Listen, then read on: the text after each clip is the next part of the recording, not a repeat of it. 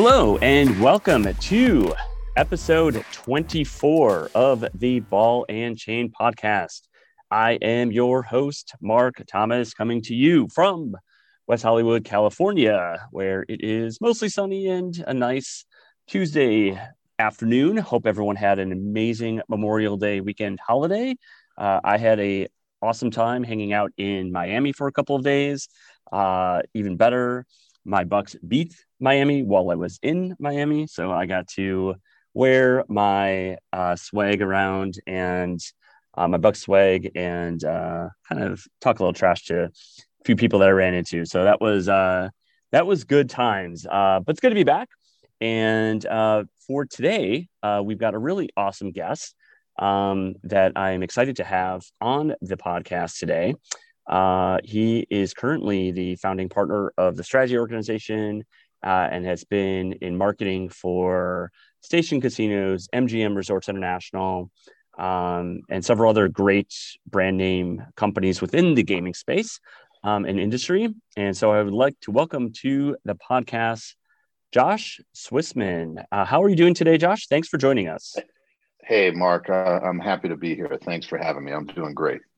Absolutely, absolutely. So, uh, like I mentioned uh, here a second ago, your background is most impressive in terms of all the things that you've done within the casino and gaming industry. And uh, again, just very excited to have you on today.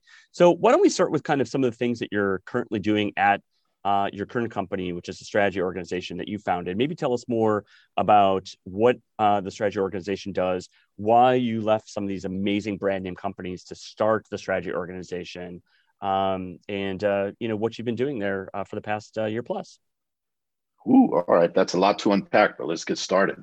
Let's um, do it. Um, so, um, you know, we at the strategy organization really we like to think of ourselves as uh, as a, a, consulting firm that provides a full sort of 360 degree, and I know that's uh, that's become cliche to say, but uh, really a full suite of services to mid-market casino operations around the country, uh, whether those are the actual land-based casinos or uh, companies that are working alongside those land-based casinos. So, what I mean by that is we provide everything from uh, marketing services to non-gaming operations, gaming operations, food and beverage, finance, accounting, strategy.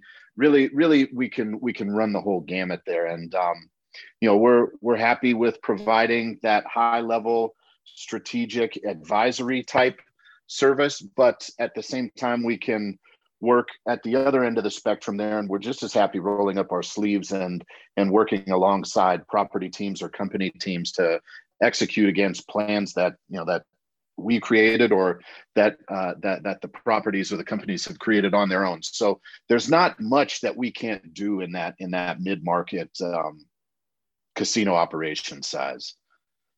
Got it. And does that include all of the digital marketing, social media, influencer marketing, uh, loyalty programs? Um, does it wide cover kind of the content marketing like podcasts and um, and uh, you know blogging and that sort of thing, uh, or do you mostly stick to loyalty programs and or on-site, on-premise marketing uh, that you know actual uh, casino goers would actually encounter and run into?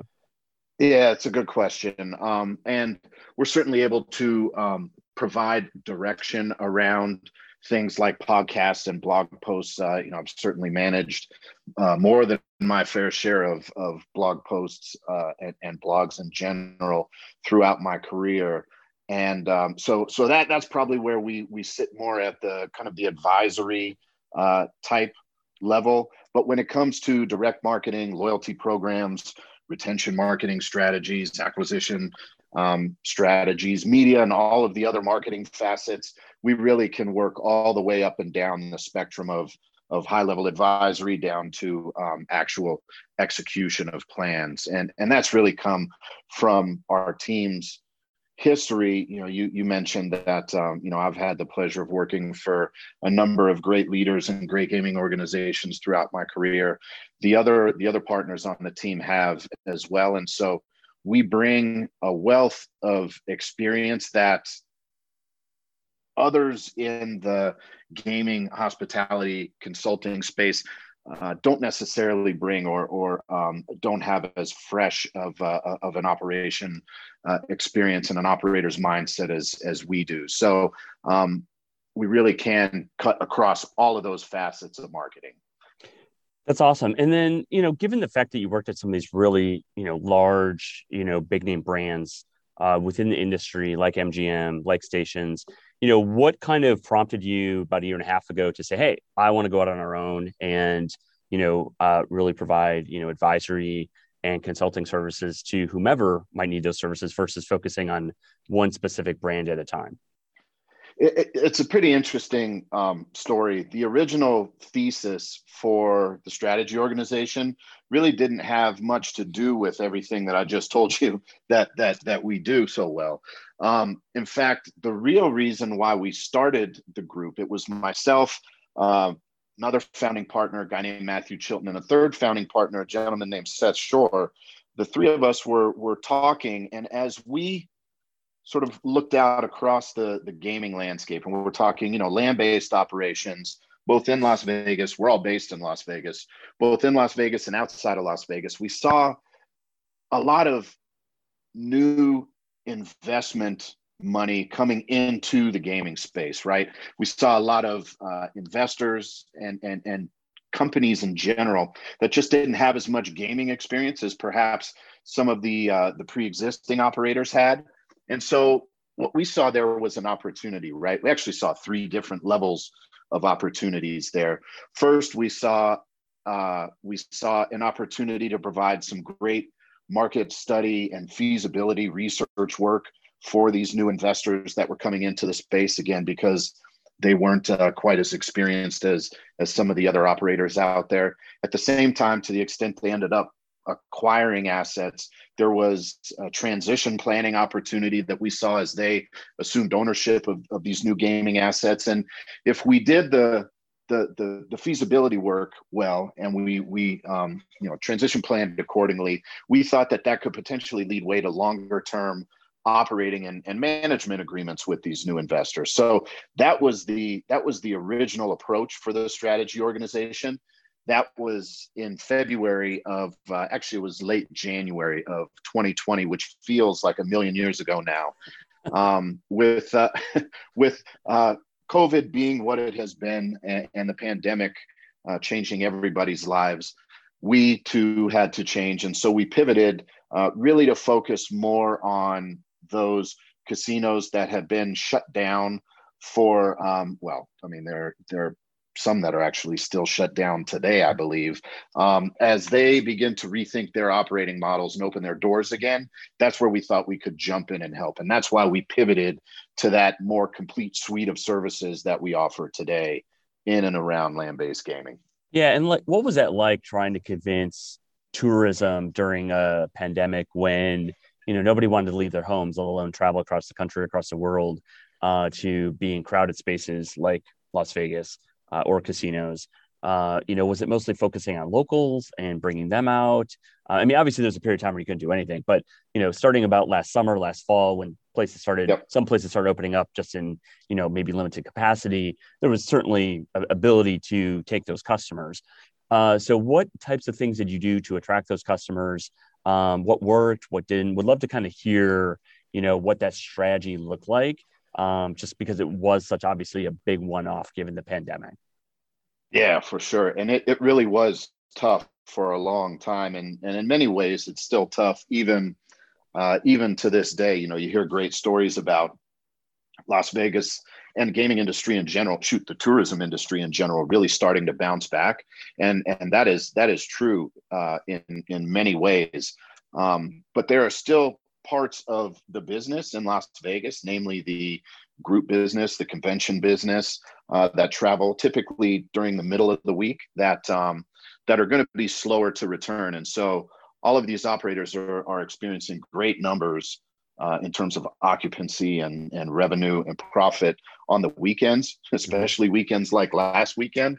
Uh, it was it was off the charts, um, awesome here in Vegas.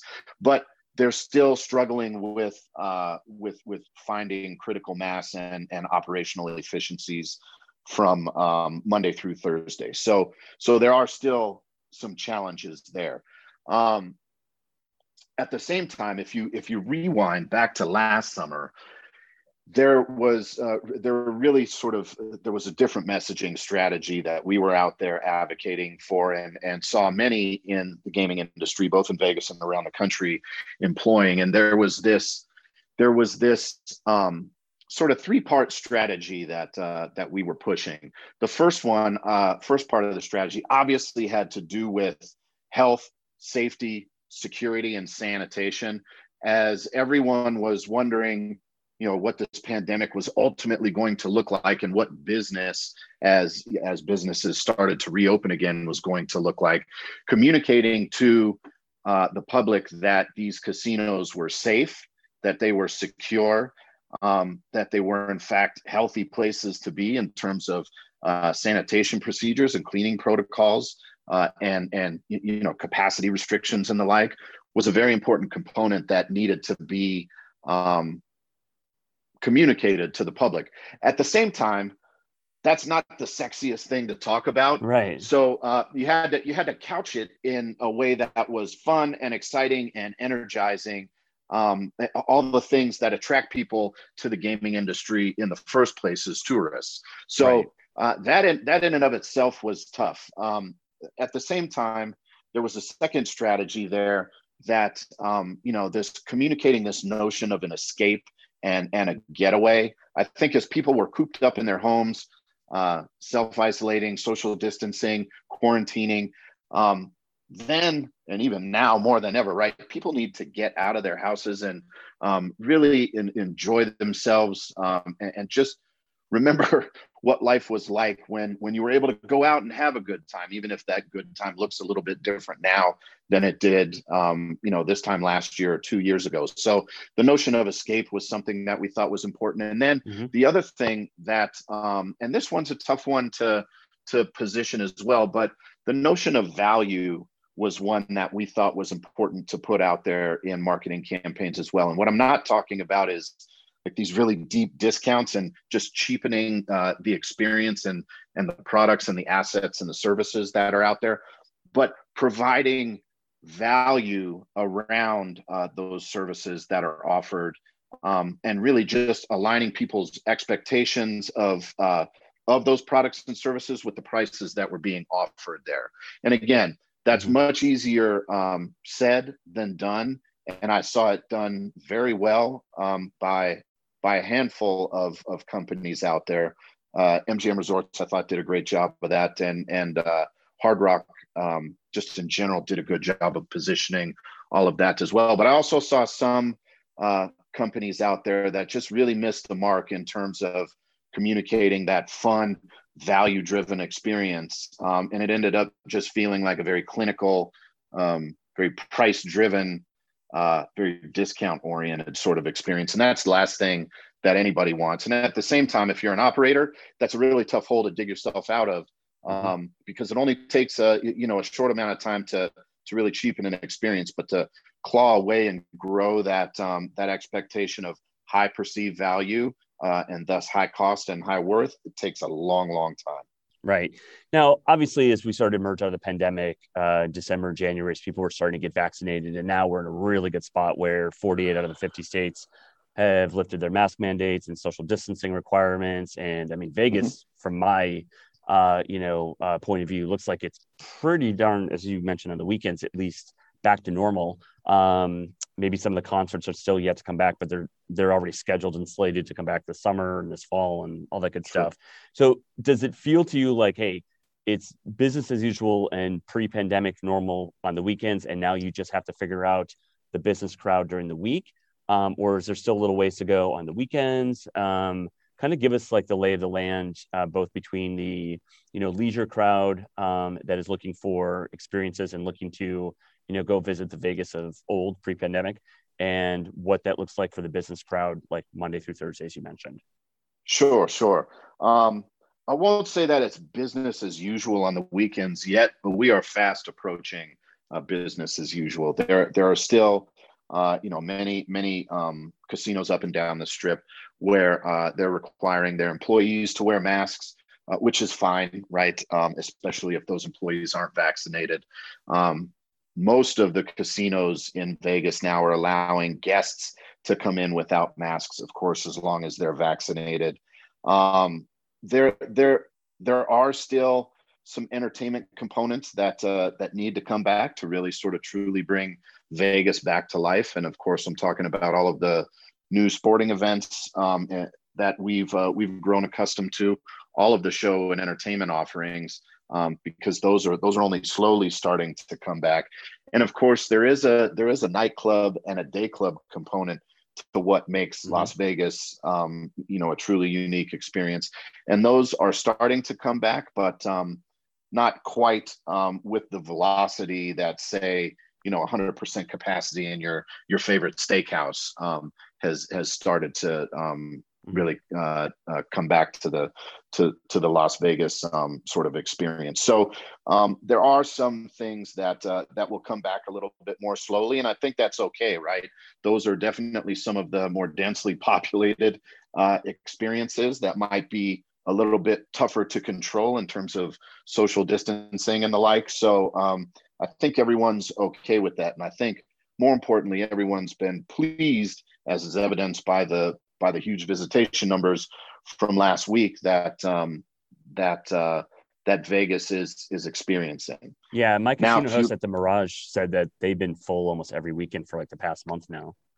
Yeah, and and to couple that, you've got um, you know folks like the senior leaders at uh, with Caesars um, that have been saying that basically for all intents and purposes they're sold out for every single weekend this summer right um, that's not to say that you won't be able to find a room at, at caesar's palace um, you know on a friday or saturday um, for the rest of the summer but based on their pacing expectations they think they're going to be sold out um, the entire season which i think is great uh, I think it's great, particularly because summer is um, it, there's there's a bit of a lull in Las Vegas, right? It's it's hotter here.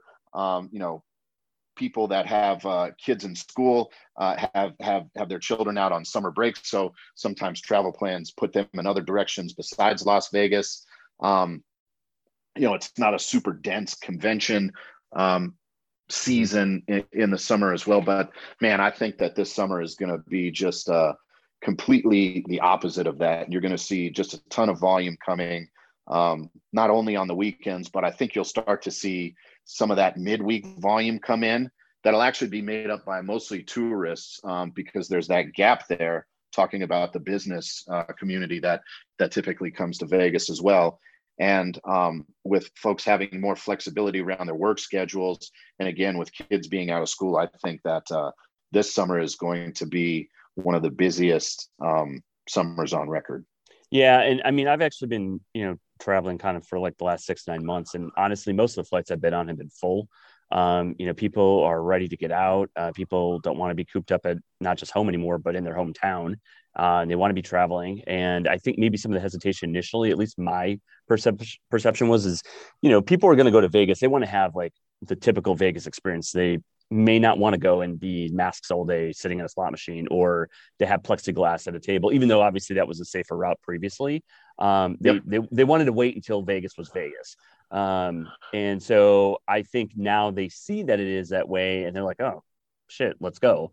Um, and of course, that final hurdle will be, as you mentioned, the nightclub experience, obviously sporting events and uh, shows, you know, um, you know, so concerts and uh, you know, other shows like du Soleil and stuff like that, you know, being back in full force. Um, so I think, and I, have seen, you know, uh, in terms of, you know, uh, like for example, oh, I know is back at uh, Bellagio, and Bellagio, uh, yep. yeah, and others are coming back here. So I think it's pretty darn. It feels like it. It feels like for sure, for sure, for sure by Labor Day, it feels like the leisure crowd is going to be truly, truly back to normal. Um, but then that leads us to the to the business crowd and the conventions and and uh, conferences and stuff. You know, uh, so I was invited to, uh, I believe it's G2E is going to be in October. Yep. Um, yep. That's going to be in person. Um, so that's already kind of set. Do you see more conferences and conventions starting to get lined up for the weekday, or what is that starting to look like? Even though I know it might be slower than normal. Yeah, yeah. So just to paint a picture of, of what the, the the group business generally looks like on the Las Vegas Strip, it's pardon me, it's a combination of a few different types of customers. You have um, small groups, which might just be, you know, a single office uh, or, or small business taking a, a, business trip to Las Vegas to uh, get everyone together, meet in some meeting rooms, and accomplish whatever objectives they need. Um, you know, under under 20 rooms, um, certainly under 50 rooms. I think that business is is starting to bounce back um, much more quickly. There's a lot less in terms of logistics there. There was uh, there was there was less in terms of really sort of potential negative impacts of of um, capacity constraints that could affect those smaller groups. So I think those started to come back um, even even as early as as a couple months ago. But there aren't a ton. You know that that's not uh, the vast majority of of the volume there. Um, I think then you you go on to have some of these smaller conferences, which um, typically can be housed in one casino uh, or one one casino resort. Uh, you know that'll that'll have uh, hundreds of uh, rooms occupied on any given night, uh, maybe even you know in, into the the thousand plus um, rooms occupied per night category, and that takes on a much bigger uh, experience that requires a little bit more in terms of uh, lead time as far as planning. Um, there's a little bit more certainty that needs to be understood around what the new operating protocols are, what the new capacity constraints might be, and so for those reasons you'll you'll you'll start to see some of that business come online, you know, broadly in the next couple of months or so. Um, and then there are the big ones, right? What we call citywide events, which are events that um, are, are so big they can't be contained within a single casino resort, like G2E that you mentioned, right? right? Um, G2E has, uh, you know, hundreds, hundreds of thousands of um, 100,000, 150,000 uh, constituents that typically uh, attend a G2E show. And so there is a whole lot in terms of logistics and planning that has to happen there. Um, not only with uh, the, the, the facility where the convention is housed, but also with all of the um, partnering hotels that are going to house all those constituents. So those uh, on, you know, before the pandemic, those took um, the better part of 12 months to to plan out um, and to mm-hmm. to communicate and to book. Um, so those those won't really start to come back to the volume that you saw them historically. I think until the uh, very end of this year or the beginning of next year. Now there are the there are the the one offs like there's a there's a big show actually um, coming to town this month in June, the World of Concrete show, which is a big citywide show. Of course, there's G2E in October, and there may be one or two others that are um, that, that are big citywide events that you see happening as we move into the fall. But we won't be on that huge, um, regularly recurring citywide schedule that you see until at least next year, I think. So that's that's mm-hmm. how group business shakes out, and that's that's sort of the order that it comes back um, in terms of Las Vegas visitation as well. That makes sense. So I know that you did some work in New Jersey when you were working at MGM uh, Resorts International. Yep. Um, so, you know, were you doing? Were you working on any other states? Uh, obviously, so you know, sports betting became legal across the rest of the U.S. just about the time I think you were leaving there. So maybe not. Yep. Um, but now we're we're now we're up to 27 states that have legalized sports betting, um, and others that are of course uh, you know legalizing other casino gaming. So for strategy organization, are you uh, working with any customers and partners outside of Nevada, or is it strictly just Nevada focus, or what does that um, you know geographic territory look like for you? Yeah, yeah. Um, actually, my, my time with MGM in New Jersey, I, I was um, I was working in the iGaming space. Um, true, it was before sports wagering was was legalized, but mm-hmm. um, MGM Resorts um, through their Borgata property had a pretty healthy uh, online gaming, online poker business, and of course there was mobile wagering uh, allowed on sports in Nevada, which I was responsible for towards the end of my career with MGM. Uh, and I also oversaw the social gaming and uh, esports goings on. Um, with MGM as well. So um, that that was the cool thing about working for that company is you got yeah. to do and experience so much and uh, yeah work work all over the world really now as it relates to the strategy organization um, you know not not much has changed actually there are you know if i look at some of the the um, groups that we're doing business with now. Um, one one is based in the UK. It's uh, it's an amusement sort of food and beverage operation that's looking to expand its operations to the states. Um, so we're doing some some early stage work for them, um, particularly as it relates to Las Vegas. On top of that, there's uh, there's a massive um, company. It's a it's about a sixty billion dollar market cap company called Global Payments, which has uh, a handful of gaming products that um, have been in the market for a while, and they're rolling out some new cashless gaming products. Uh, and so we're we're helping with their go-to-market strategy for those products. And um, the gaming division is based in Vegas. The company as a whole is based in in Georgia, and they're they're rolling out their products strategically across the country. So um, you know that gets us uh, exposure outside of Nevada and outside of Las Vegas.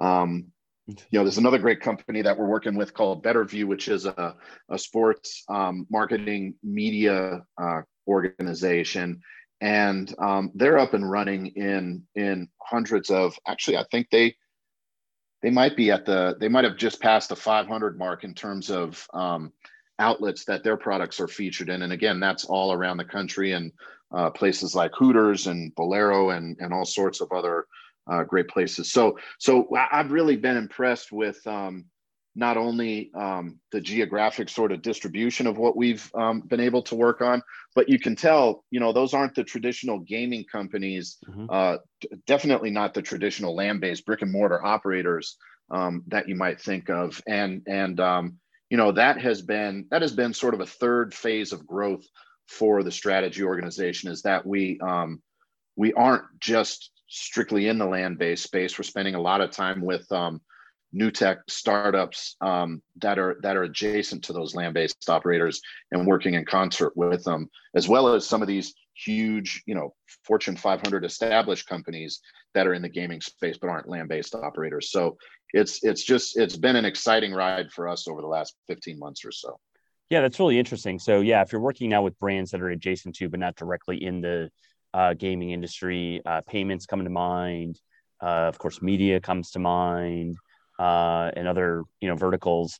Um, you know, I, I guess from a, a, transition standpoint, what's that what's that been like to focusing mostly on brick and mortar gaming operations to maybe also possibly you know working with payment companies that serve um, you know this industry because there's obviously you know a lot of challenges. I mean, just specifically with regards to payments, you know, there's a lot of traditional financial institutions that you know hate dealing with this industry. I mean, it's one of the reasons that we've focused on cryptocurrencies at ZenSports is because yep. uh, bank, you know, banks don't want to work with us, and merchant payment processors don't want to work with us, and all that kind of stuff. Um, you know, it's it's frustrating, but I guess from your perspective, must also be pretty unique and challenging uh, to to be able to you know kind of work with some of those uh, brands and figure out ways to you know get around some of those challenges and and try to help them out it has been, and and um, you know, we bring a, a, a really sort of grassroots, boots on the ground type level of experience, so that we can help these organizations think like these land-based operators would think, which is um, incredibly important to them from a from a brand and product positioning standpoint. And so, while it while it might sound at first like it's uh, it's it's a little bit disjointed. It actually has felt quite natural um, and has really been uh, mutually beneficial, not only for us but for um, you know those non-land based clients that we work for. So uh, we uh, there wasn't uh, there wasn't really the learning curve that you might think would be there wasn't there at all. Um, in fact, it, it, it all it all picked up quite quickly. Mm-hmm. Well, another question I have to ask on the marketing side of things, and this is something we run into all the time, is you know a lot of uh, you know newer digital, uh, I shouldn't even say newer, but just digital uh, you know media properties like Facebook, like Twitter, they also hate you know allowing gambling and gaming products to advertise with them, right? And they make it very difficult uh, to advertise with them. I mean, I think it was just about a year and a half ago maybe two years ago where Google finally started allowing uh, AdWords for uh, licensed yeah. gaming uh, properties and whatnot. So, how do you also work around a lot of those challenges where there's where you're closed off to certain marketing channels that traditional industries are not closed off to? Sure, sure. Um, I mean, you know, I've been in this business for over 20 years, and this the gaming industry was built around being resilient and when people have said no finding a, a, right. a way forward um, so this this doesn't feel like anything new to me um, you know when uh, when when you have um, difficulties getting um, getting your message out because you know historically google wouldn't allow you to buy um, AdWords in a particular category. You just, uh, you know, you can you can sort of reinvent yourself, especially in the land-based world, as more of a hospitality, um, you know, experiential, entertainment-driven organization, which um, is actually suited um, suited the land-based gaming industry pretty well, particularly in destination markets like like the Strip in Las Vegas. So um, it's just you know my whole life has been a, a, a matter of sort of sticking and moving and um, you know when one when one obstacle is thrown at you really just um, using that obstacle as a way to just get smarter about your approach to the business and ultimately improving. Sounds like our world exactly. I mean it's it, we have to be super creative too. I mean on the content side and you know the way we frame ourselves and you know which partners we can and cannot work with and just kind of all that stuff is uh it's it's it's something I've never dealt with in all my years of, of working in tech and outside of tech actually. Um, and so at first you kind of almost are scared by it, like, oh my gosh, you know, am I going to be allowed to even get this product out there? Um, but then, you know, you recognize that um, while the world is catching up pretty quickly, I think, to, you know, just vice in general, um, I mean, that, the fact that we're now up to 27 states with legalized sports betting is just a testament to that, right? Um, yep. Not everyone is still there. And you know, this gets into a little bit of a different subject, but one I think that's also interesting from a marketing perspective is, you know, is responsible gaming, is licensed gaming, uh, and stuff like that. So, like for example, and I'm curious to get your take on this. Like when people come to me and say, "Well, you know, I mean, do you really feel good about offering a gambling product?" And I say, actually, offering a licensed uh, legalized product that meets certain standards and requirements is very gratifying because people are going to gamble whether you offer that to them or not. It's much better to bring that stuff above ground than to have it shady and below ground and you know cause all sorts of you know potential legal or other uh, you know types of, of issues. Um, and it's the same thing I, I think kind of would go on the marketing side right? You know you know uh, marketing it as, as responsible gaming. There's always responsible gaming language in all the materials.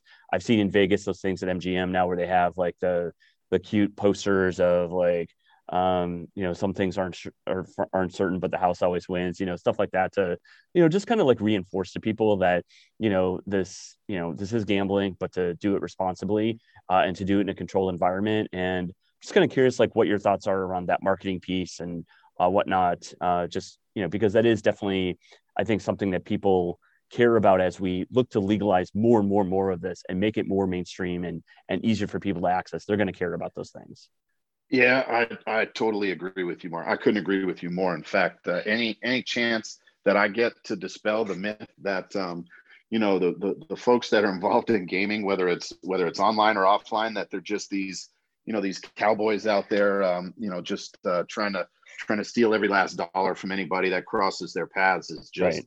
Man, man. There couldn't be anything further from the truth, right? Um, you take a look at uh, you know you mentioned MGM Resorts, just the level of of investment that they've made into companies like GameSense, which um, now are, are sort of worldwide standards for what responsible gaming should look like.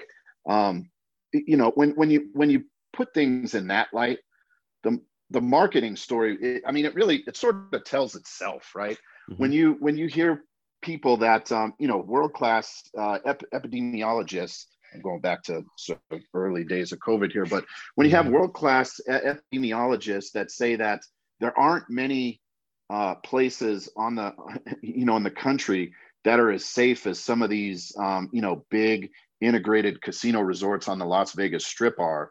Mm-hmm. Uh, again, that story just kind of tells itself once once those facts are are brought to life. You take a look at what you and and other um, uh, you know iGaming providers are doing in terms of just the sheer you know wealth of data that you have and building uh, responsible gaming experiences around that uh, as well as all the tax dollars that are generated for for improvements in all of these cities mm-hmm. um, around the country. And again, it just when when when when those facts come to light, the the story really tells itself. So those are those are um, types of messages that not only do I enjoy telling um, for a number of different reasons, but at the end of the day, they're, they're, they're pretty easy stories to tell too, because everyone can relate, everyone can understand what um, what is going on out there, and once once people get their heads wrapped around it, um, mm-hmm. it actually is a pretty easy story to understand.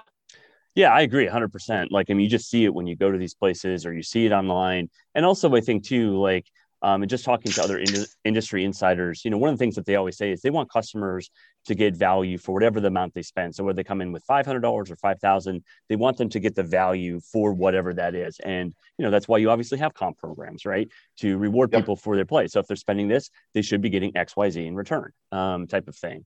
And so I, I, I and, and, by the way, it's not cheap to run these operations. I mean, you've got massive, massive amounts of security, as you mentioned. Um, you know, people that are running these things. I mean, people just kind of assume that a casino operation is just a is a money printing machine and it's all gravy. Um, it's uh, it's just not. There's a lot that goes into all of it. Um, you know, to provide those experiences and to do it safely. So, um, yep. you know, I, I think that's it's it's good it's good to see that the you know big brands care about that and that you do too.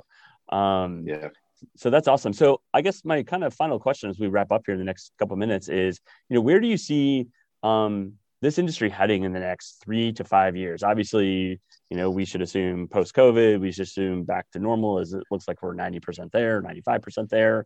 Um, you know, where do you see this industry heading? Uh, whether it be, you know, morphing more to online, whether you see it morphing more into uh, different types of experiences. We'd love to get your take, having seen it for the last you know 15 or so years and and where do you see it going in the next three to five? Oh i dream about this kind of stuff. I love talking about it. Um I, w- what i see is um and it's interesting when you said this industry you didn't really specify whether it's land-based or or online gaming um, could be both or, either or, one. Exactly well i'm gonna i'm gonna have the same answer for both. And that is that i see um a world particularly as as the regulatory environment um, and the legislative environment around the, the country and around the world for that matter um, heats up at least with regards to um, to sports betting. I see um, ubiquity really is what i see and, and convergence. And what i mean by that is um, i see a world where this uh, you know it's become a little bit of a buzzword now but this whole notion of the omni-channel experience or you know moving people from bricks to clicks and clicks back to bricks.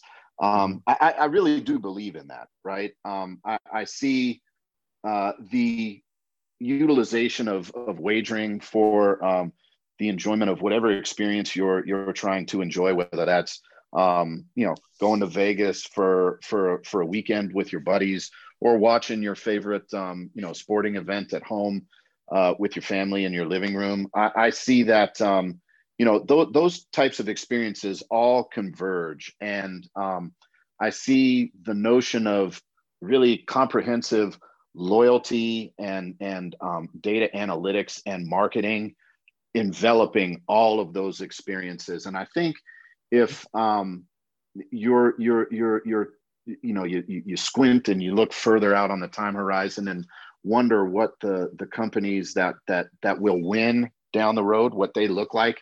Those those are going to be the winners right? They offer great experiences in their facilities. They offer um, commensurate experiences when those customers are at home with their families and you know in states outside of las vegas. Um, uh, you know, I'll, I'll, speak just from a, a Las Vegas centric standpoint, but this is this is much bigger than Vegas, right?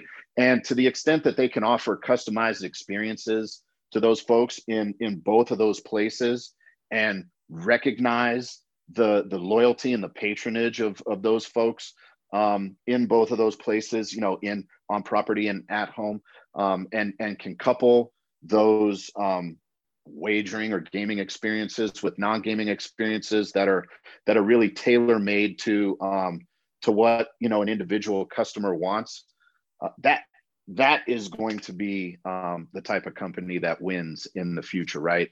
Um, that's going to be the type of company that, um, in this incredibly noisy market, which is getting even more noisy by the minute, um, that's going to be the type of company that cuts through and can really build loyalty in this, um, you know, hyper segmented, super information driven, you know, you live in eight second sound bites um, mm-hmm.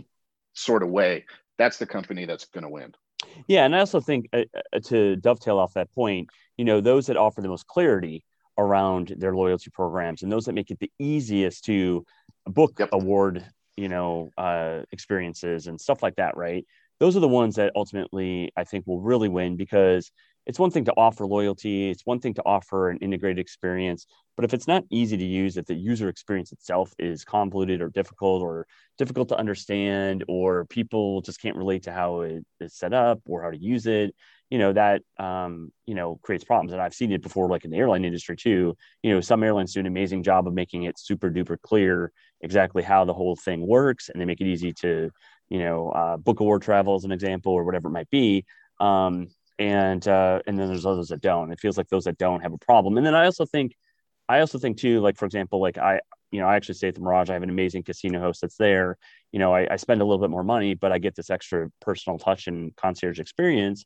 And so, you know, understanding what that looks like too, um, you know, for those that you know warrant that is, I think, also really important. And you know, that's what keeps me going to the same place, you know, over again. Uh, is you know blending blending the technology piece with the personal customer experience um, if needed um, is just is great. So yeah hopefully uh, hopefully obviously more operators than not realize that and recognize that and are able to do it. One question one of the question i do have for you though is i mean you see you see places like circa and others like kind of building out these like massive digital entertainment facilities like for esports and whatever else it might be.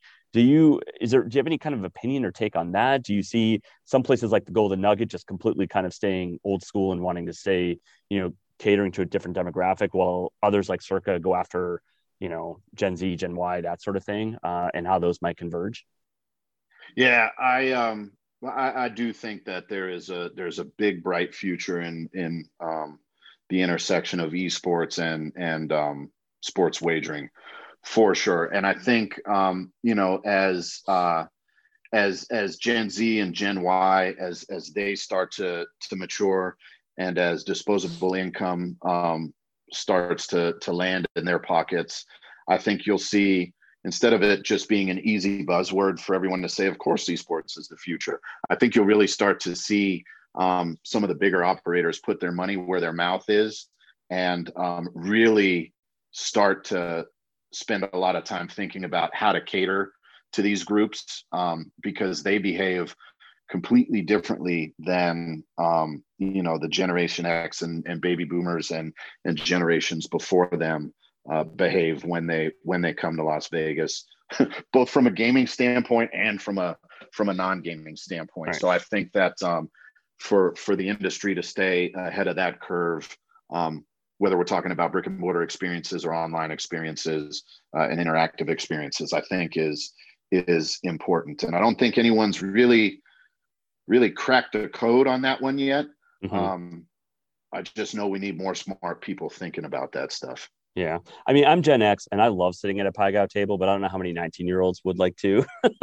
so um, you know I, I i i i'm totally supportive of uh of all the you know long-standing table games and um, activities but i know that their appetite you know might be uh, geared more towards you know digital machines and digital sports and uh, whatnot so uh, which obviously you know there's a place for so i think it it'll be really interesting to see how it's all kind of morphs in the next five years i think it's pretty cool um, so yeah josh i mean for sure you've been an amazing guest today. I really, I really appreciate you being on. Uh, you answered a lot of my questions. I know our audience is going to be excited to uh, to hear all the insider kind of info you've got on the marketing uh, space within this within the gaming industry. And so, uh, thanks again for making the time today. We really appreciate it. Yeah, ha- happy to do it, Mark. Thank you so much for uh, for having me. This has been great.